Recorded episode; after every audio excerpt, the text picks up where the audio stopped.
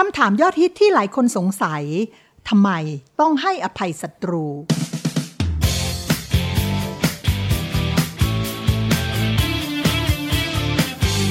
คริสวลนิตรายการที่จะตอบคำถามยอดฮิตที่ผู้คนมากมายตั้งข้อสงสัย เกี่ยวกับเรื่องราวของพระเจ้า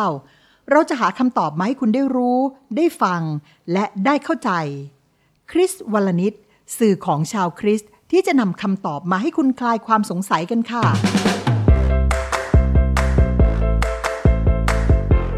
สัปดาห์ที่แล้วนะคะ เราได้เรียนรู้เรื่องการให้อภัยตัวเองกันไปแล้ว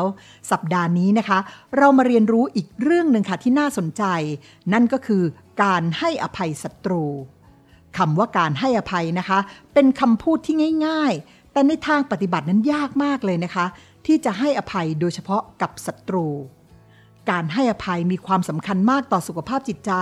สุขภาพร่างกายของเรา เพราะว่าถ้าเราเก็บโกรธความเกลียด ความอาฆาตเอาไว้ในใจนะคะ ย่อมทำให้จิตใจของเราไม่มีความสุข แล้วก็ส่งผลต่อร่างกายของเรา ให้เป็นโรคภัยไข้เจ็บต่างๆ ได้ค่ะ นักจิตวิทยาให้นิยามของคำว่า การให้อภัย หรือ forgiveness ว่า คือการปลดปล่อยความไม่พึงพอใจ ความโกรธ เกลียด เครียดแค้นที่มาจากพลังงานด้านลบที่คอยทำร้ายเรานะคะ โดยใช้หลักเหตุผลของความเข้าใจ และเห็นอกเห็นใจ เวทนาคนที่ทำร้ายคนอื่น หรือพฤติกรรมความคิดของคนที่ทำร้ายเราทำไมเราต้องไม่คิดเครียดแค้นชิงชัง หรือหยุดแก้แค้นเอาคืนคนที่ทำให้เราเจ็บปวด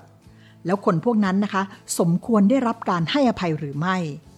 เมื่อความขัดแย้งนะคะดำเนินไปถึงจุดหนึ่งนะคะ คนที่มีส่วนเกี่ยวข้อง ย่อมรู้ดีว่า เขาควรจะพูดว่าฉันขอโทษ แล้วก็ฉันให้อภัยคุณ แต่ความหมายที่แท้จริงของคำพูดเหล่านี้คืออะไรคะ เมื่อพูดแล้วช่วยให้อะไรดีขึ้นหรือไม่นะคะ ถ้าขั้นตอนของการให้อภัยมันชัดเจน แล้วก็ทำได้ง่ายดายแบบนี้ ไม่ว่าจะเป็นคนทั่วไปหรือคริสเตียนก็คงไม่ต้องปล้ำสู้กับความรู้สึกขมขื่นและการไม่ให้อภัยอยู่เสมอๆค่ะ การอภัยนะคะจึงเป็นเรื่องที่เรารู้สึกว่าทำได้ยาก และมักจะเกี่ยวข้องกับประเด็นซับซ้อนต่างๆ อีกมากมาย ซึ่งในเรื่องนี้ถ้าคุณอยากจะสร้างสันติ พระเจ้าก็จะทำให้คุณมีคำตอบสำหรับคำถามที่ว่า ฉันจะยกโทษให้อีกฝ่ายอย่างแท้จริงได้อย่างไร และจะหาหนทางที่มีเหตุมีผลเพื่อแก้ไขปัญหาที่ขวางกั้นเราได้อย่างไรทำไมเราต้องให้อภัย เวลาเราถูกทำให้เจ็บแค้น เราก็ต้องการเอาคืนใช่ไหมคะ ธรรมชาติของมนุษย์ก็คือ ต้องแก้แค้น มีภาพยนตร์มากมายค่ะ บอกว่า ลูกผู้ชาย แก้แค้นสิบปียังไม่สาย หรือบอกว่า บุญคุณต้องทดแทน มีแค้นต้องชำระ แต่สำหรับลูกพระเจ้านะคะ หรือคริสเตียนเนี่ยจะบอกว่าบุญคุณต้องทดแทน มีแค้นต้องให้อภัยค่ะ การให้อภัยนะคะ คือการยกโทษให้คนที่ทำผิด ในพระคัมภีร์คำภาษากรีกที่แปลว่า การให้อภัย มีความหมายตรงตัวว่า ปล่อยไป เหมือนเจ้าหนี้ค่ะ ยอมยกหนี้ให้ลูกหนี้พระเยซูคริสต์ทรงใช้การเปรียบเทียบนี้นะคะ เมื่อพระองค์ทรงสอนบรรดาสาวกของพระองค์ให้อธิษฐานว่า ปรดประทานอภัยแก่ข้าพเจ้าทั้งหลาย เหมือนข้าพเจ้าทั้งหลายให้อภัยแก่ผู้อื่น เมื่อพระองค์เล่าตัวอย่างเรื่องทาสที่ไม่ยอมยกหนี้ พระองค์ทรงเปรียบเทียบการให้อภัยว่า เหมือนการยกหนี้ค่ะ เป็นธรรมดานะคะที่การทะเลาะเบาแวงเนี่ยหรือการมีปัญหาเกิดขึ้น เพราะมีคนอยู่ร่วมกันเป็นจำนวนมาก แต่ละคนก็มีลักษณะนิสัยที่แตกต่างกันออกไป ความคิดก็แตกต่างกัน ทัศนคติก็แตกต่างกัน ย่อมมีการกระทบกระทั่งกันเป็นเรื่องปกติค่ะ ถ้าไม่มีนี่ก็ถือว่าเป็นเรื่องที่แปลกทีเดียวนะคะ ดังนั้นค่ะ สิ่งที่พระเยซูกำลังสอนสาวกของพระองค์ จากพระคัมภีร์ข้างต้นนี้ ก็คือเรื่องของการอธิษฐาน ซึ่งมีเรื่องของการให้อภัยอยู่ในนั้นด้วย ซึ่งแสดงว่าการให้อภัยเป็นเรื่องที่เราจะต้องพึ่งพาพระเจ้า เพราะเราไม่สามารถทำได้ด้วยตัวเองล้วนๆนะคะ แล้วพระองค์สอนเรื่องการให้อภัยเราอย่างไร นั่นก็คือว่า 1. ค่ะ ให้อภัยไม่ว่าคนนั้นจะเป็นใคร อาจจะเป็นคนที่เรารัก หรือเป็นคนที่เราเกลียดก็ตาม 2. ให้อภัยไม่ว่าจะเป็นเรื่องอะไร คือว่าไม่ว่าเรื่องนั้นจะหนักหนาสาหัสแค่ไหน คนทำเนี่ยตั้งใจทำหรือไม่ตั้งใจทำไม่ต้องไปคิดในสิ่งนั้นเลยนะคะ มองแค่เราต้องการตัดสินใจก็พอ 3. การให้อภัยไม่เกี่ยวข้องกับจำนวนครั้งที่เขาทำผิดค่ะ ไม่ว่าเขาจะทำผิดสักกี่ครั้งก็ตาม เราก็พร้อมยินดีที่จะให้อภัยเขาเสมอ ดังนั้นนะคะ การให้อภัย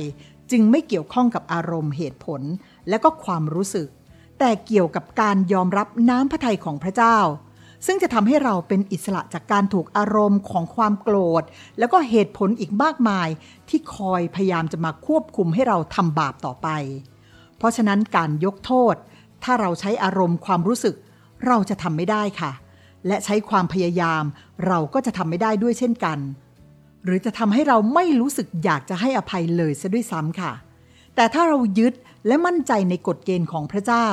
เราจะรีบตัดสินใจทำทันที ถึงแม้ว่าอารมณ์ของเราในตอนนั้นนะคะ ยังไปไม่ถึงการยกโทษก็ตาม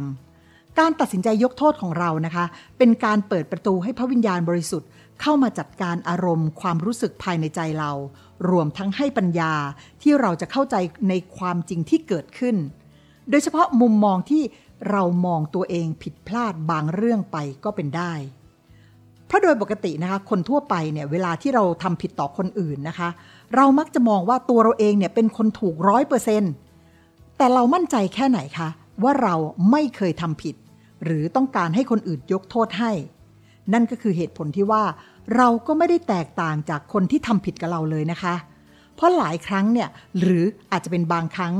ตัวเราอาจจะมีส่วนในการทำให้เกิดปัญหาต่างๆ โดยที่เราไม่รู้ตัว อย่างเช่นว่า เราอาจจะนั่งพูดคุยเล่นกับเพื่อน แย่กันไปแย่กันมา จนทำให้ต่างฝ่ายต่างก็เกิดอารมณ์ โกรธขึ้นมา หลังจากนั้นก็กลายเป็นการทะเลาะเบาแวงเราก็มักจะโกรธเพื่อนที่พูดไม่ดีกับเรา แต่เราก็ไม่เคยมองในมุมที่เราก็อาจจะหลุดคำพูดที่ไม่ดีไปกับเพื่อนด้วยเช่นกันนะคะ ดังนั้นนะคะ คริสเตียนจึงถือว่าการยกโทษหรือการให้อภัย เป็นการเปิดประตูให้พระวิญญาณบริสุทธิ์ มาให้ปัญญาและความเข้าใจในความจริงทั้งหลายเหล่านั้นแก่เรา และทำให้เราพบว่า อ๋อ เราเองก็มีส่วนผิดเหมือนกัน หรือว่าเราได้ทำความผิดนั้นจริง ๆ ถึงแม้ว่าเราจะรู้ตัวหรือไม่รู้ตัวก็ตามนะคะ แต่ถ้าเราตัดสินใจที่จะยกโทษให้แก่ผู้ที่ทำผิดต่อเราแล้วเนี่ย พระองค์ก็สามารถยกบาปผิด และยกโทษให้กับเราในจุดนั้นได้เช่นกันค่ะ และเมื่อเราจดจ่อกับพระเจ้าไปเรื่อย ๆ นะคะ เราก็จะพบในเวลาต่อมาค่ะ ว่าเราเองก็มีส่วนในการทำความผิดบาปนั้นร่วมด้วยเช่นกัน ดังนั้นนะคะการยกโทษ จึงเป็นจุดสำคัญอันดับต้นๆสำหรับคริสเตียนในการแสดงออกของผลแห่งความรักที่พระเจ้ามอบให้กับพวกเขา และเพื่อให้คริสเตียนส่งต่อความรักของพระองค์ สู่ผู้อื่นด้วยเช่นกัน ถ้าคุณผู้ฟังยังมีคำถามที่ค้างคาอยู่ในใจอีกแล้วก็ ส่งคำถามที่ยังมีข้อสงสัยเข้ามาตามช่องทางด้านล่างนี้ได้เลยนะคะหรือถ้าคุณผู้ฟังต้องการจะศึกษาพระคำของพระเจ้า หรืออยากได้พระคัมภีร์นะคะ ก็สามารถติดต่อเข้ามาได้เช่นกันค่ะ หวังเป็นอย่างยิ่งนะคะว่า คริสวัลนิตจะเป็นอีกสื่อหนึ่งที่ช่วยคลายความสงสัยให้กับทุกท่านได้ค่ะสำหรับวันนี้ต้องกล่าวคำว่า สวัสดีค่ะ